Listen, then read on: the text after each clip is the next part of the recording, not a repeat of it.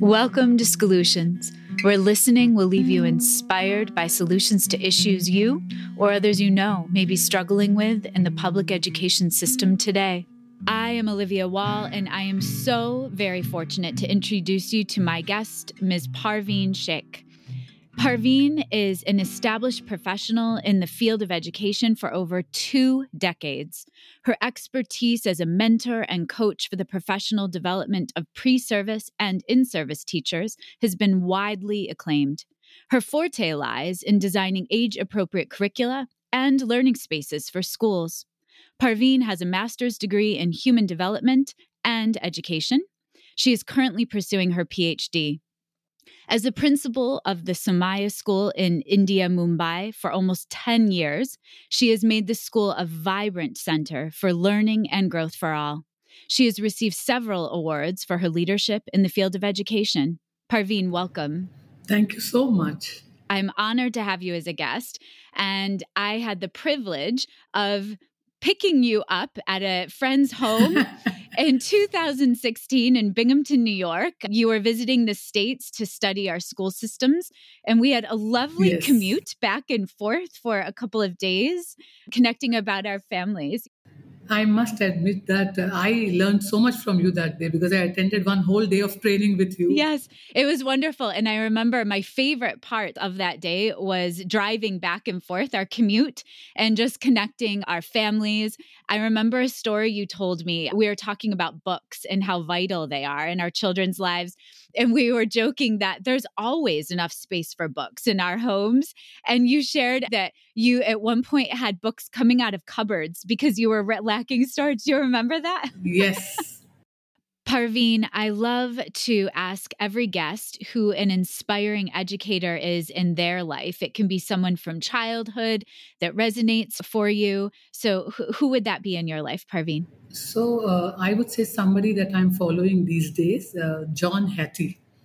He is the professor of education at the University of Melbourne, and he has done some very impactful work in visible learning. And it's a research-based work which is impacting the way we look at education. So yes, definitely it would be John Hattie. Thank you so much. I wanted to invite you to be a guest because you published an article having those difficult conversations, and it is so beautifully crafted for families, for educators, with accessible points of conversation around how do we have conversations around death with children? And it is part of life. So how do we address that? I will include links to the article in the show notes. I asked your permission to read an excerpt from the article. I think it's a perfect entry point to conversation. So I'm going to jump in to do that. Death is an inherent part of the human life cycle. We need to end the taboo surrounding death and create an environment that allows a natural response to death, grief, and mourning. Let us enable honest and non-threatening dialogue about death with children, both at home and in school. I think that what the world has gone through over the last 2 years with COVID, and you're in India, so you've experienced it in similar and different ways. Being a principal of an elementary building, I think that you have a vantage point to provide your teachers with this level of professional development. But what, Parveen, spurred you on to choose to speak to this, to write this article? So like you said, all of us are going through pandemic, and 2 years have been the time when we have been talking about death, not talking so much, but seeing death. So every family has experienced death in some way or the other. But like I said, it's a taboo, so nobody wants to talk about it. In the news, you will hear numbers, how many COVID cases, how many COVID deaths. But beyond numbers, I think we haven't spoken about death. And besides that, in today's day and time, I'm also seeing that every family has either 1 or 2 cancer patients, and parents and families are suffering quietly. Sometimes they keep it hidden. They don't say that somebody's suffering from terminal illness unless the signs of illness become very apparent. So the idea that why are we not speaking about death bothered me. I also faced a personal experience where my youngest sibling suffered with cancer. So I was looking at death from a very, very close quarter at home. and things around it. So I really thought it's a very important topic that needs to be addressed. We do talk about other areas of growing up, which are very positive, which we think we connect to childhood. But somehow we look at death in a very negative manner, and we don't want to connect that negative aspect with childhood, which is seen as something which needs to be protected, or children who need to be protected from death. It came from within. The need was there to express it.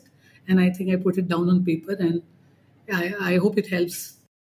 You did. And the talking points that we're going to speak to over this interview are directly from the article. Something I found tremendously helpful was the guidance you provide, speaking to the anticipatory guidance that can help children cope with the experience. What is some of the guidance you recommend? Because I was seeing so much of death around me, and being a school principal, I also wanted to know, when students come back to school, how do we guide them? I did a lot of research. I read up a lot. And this concept of anticipatory guidance is really, really very important, because why should we wait for death to occur and then think about dealing with it? Why not prepare children beforehand?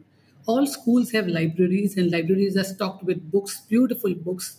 It's a good idea to use books as a medium to start the conversation, because children relate to books, children relate to stories, and you will be very surprised if you do research. You'll come across such wonderful books which are written on this topic. There is a vast choice from which you can pick up depending on the age of the child. So the idea is stories become a conversation starter, and with that you can build on. And these books are written in a manner where death is seen as part of life. It is not seen as something which needs to be feared or something to be scared of. So that becomes very important. And also these books help you to cope with bereavement. They tell you that death is final. So some of the ideas that children struggle with, they don't know what death is, because death comes across as a very abstract concept.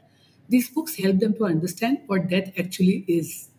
So using storybooks really, really helps. But again, you need to choose books wisely, depending on the age of the child. You do a brilliant job in the article giving references and offering books as resources, and right. I will include those in the show notes as well. The term bibliotherapy, I learned from you. It's the process when learning from a book has therapeutic benefits. We all know what it feels like to be read beautiful picture book. But you're taking that a step farther by expressing how stories are an integral part of childhood, offering the potential to heal. And you just gave some really lovely examples of the notion that death is final, but it doesn't have to be that we're waiting until it occurs to speak to it with children. I'd love for you also to highlight the four main concepts of death based on children's levels of understanding, because I think it will offer families and teachers accessible entry points for conversation. Right. So can you speak to that? Yeah. So normally when we think of death, like I said earlier, it seems like a very abstract concept. But if you really break it down for children to understand, simplify it for them, it boils down to four main points. First of all, death is permanent, it is unchangeable, and it is irreversible. That's something that we need to tell our children. And there are ways and means through which we can tell them that. Death is final, and also when a person dies, all functioning stops. That's something that children may relate to, because they may have seen a dead bird, they may have seen a dead insect, and they may have experienced death of a pet. So they may relate to that all functioning stops when a person dies. Death is inevitable. So this idea is very important, that all living beings die. If it's a plant, if it's an animal, if it's a human being, it will die. So death is inevitable. And also that death has a cause. It doesn't just happen. There's always a cause related to it. So these are four things that we should focus on when we are talking to children about death. These are the four concepts or ideas. And your main recommendation is that you introduce these concepts through picture books, through reading to children. And I know, being a teacher myself, it's often extremely helpful, and as a mom, I'm going to say, to let the children guide the conversation. And so as you're reading the book, you don't have to necessarily plant the seeds. Let them ask questions and evoke their own curiosity. and they will come to the concepts often themselves. Would you agree with that, or what are your thoughts? Certainly.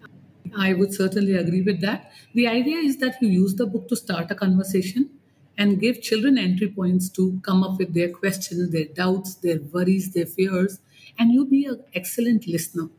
You sit back and listen. So all children are wanting is somebody to listen to them, to validate their feelings, to validate their fears. And if need be, you come in and take the conversation further. Another point I want to bring in is normally teachers and adults think that picture books are only for children. But I have always found picture books equally important and meaningful for adolescents and even for adults. I mean, even adults can relate to them if needed. So that notion that picture books are only for children, I don't think that holds true. And even an adult can use the book for the process, yeah. I agree. And I'd love to have you speak more to that connection between home and school, because these conversations are obviously quite sensitive. And I think that's part of the reason that they've remained, as you're deeming, taboo, right? Yeah. It's uncomfortable. And a lot of us as adults want to try to make children feel comfortable, yet children often crave understandings of the world around them and are willing to go into that uncomfortable territory. So how do you scaffold these conversations as a principle between educators and families and children? I would say that teachers have an advantage over here because teachers are spending a lot of time with children. So outside of family, I would say teachers share a very trusting relationship with their students. And teachers are also people who are observing children on a day-to-day basis. So they are people who will be able to see any signs if a child is not adjusting to grieving. If a child is not adjusting to the process of bereavement, they will be able to see it first. And that's where they come in.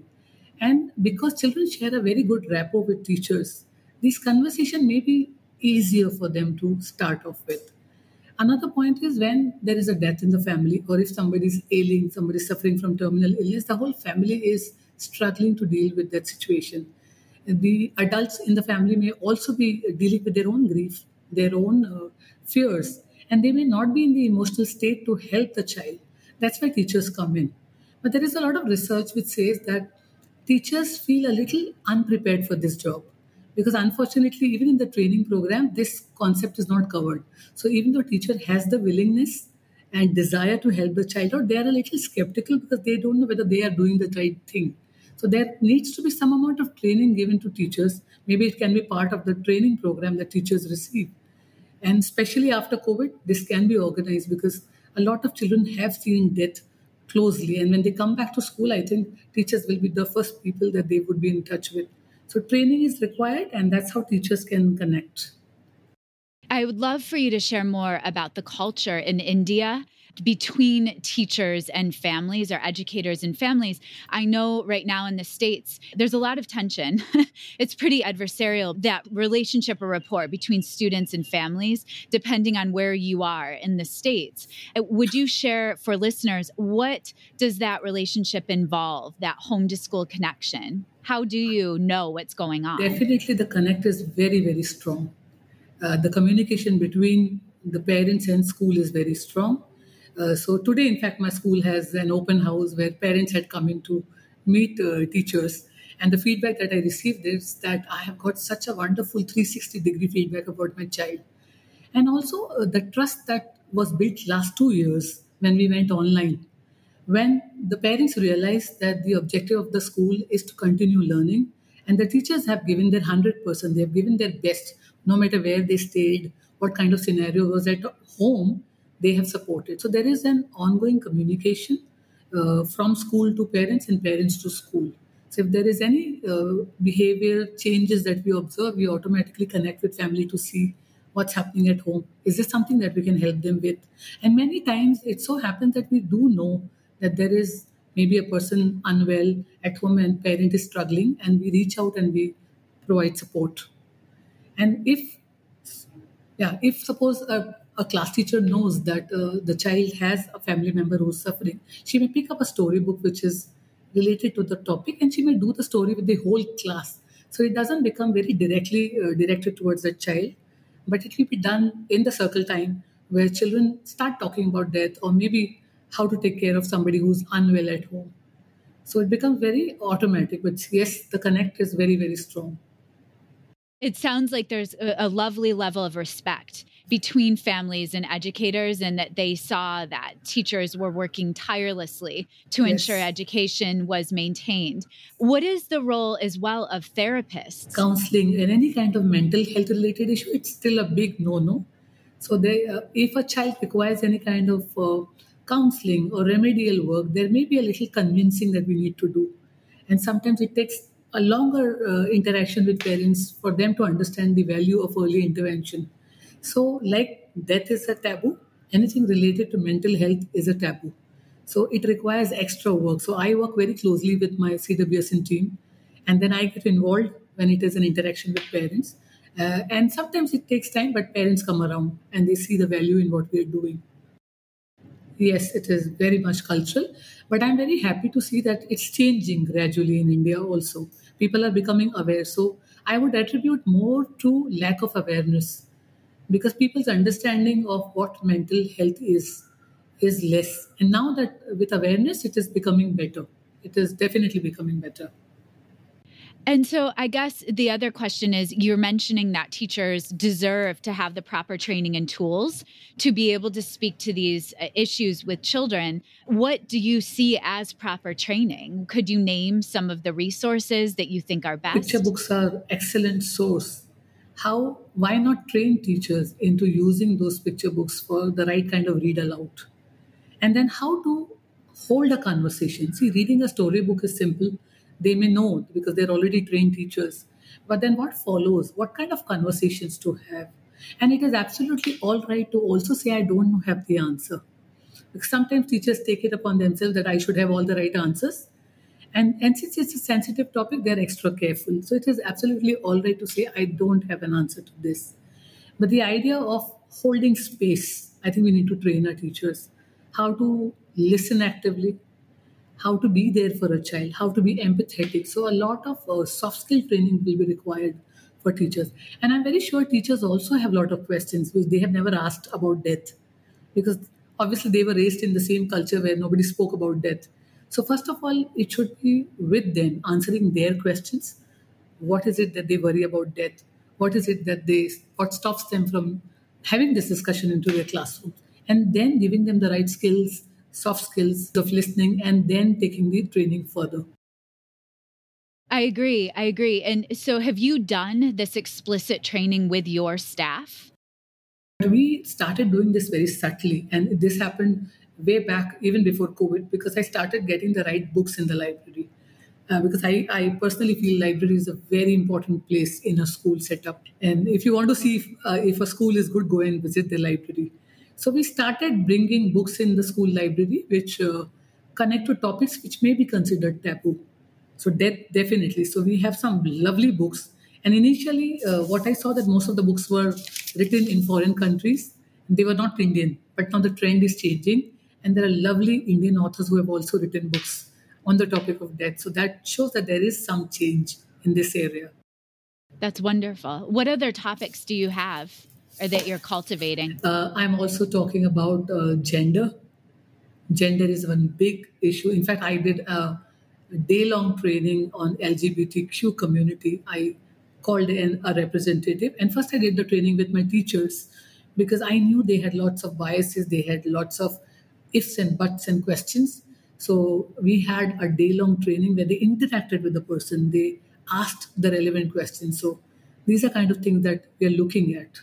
Parveen, I can't thank you enough for taking the time to speak to this topic. You've given so many resources for educators and for families. Again, in your article, you outline exact behaviors of what children would exhibit and their levels of understanding when it comes to death.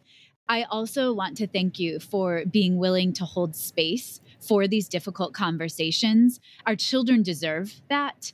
And it sounds like the most beautiful thing is you're the type of leader that recognizes any behaviors you want to see in the classroom. You have to also live that work with the grown-ups, right? That's the grown-ups in their life. Yes. It's huge. Yes. I look forward to continuing this conversation with you, and I am excited to see how this work evolves for your staff. So we'll definitely have to circle back once you've implemented this training fully with your staff. Thank you so much, Parveen. Right. Now you have to have dinner, because although it's 9 a.m. in the States, it's 6:30 p.m. your time. Yes. All right. Take care.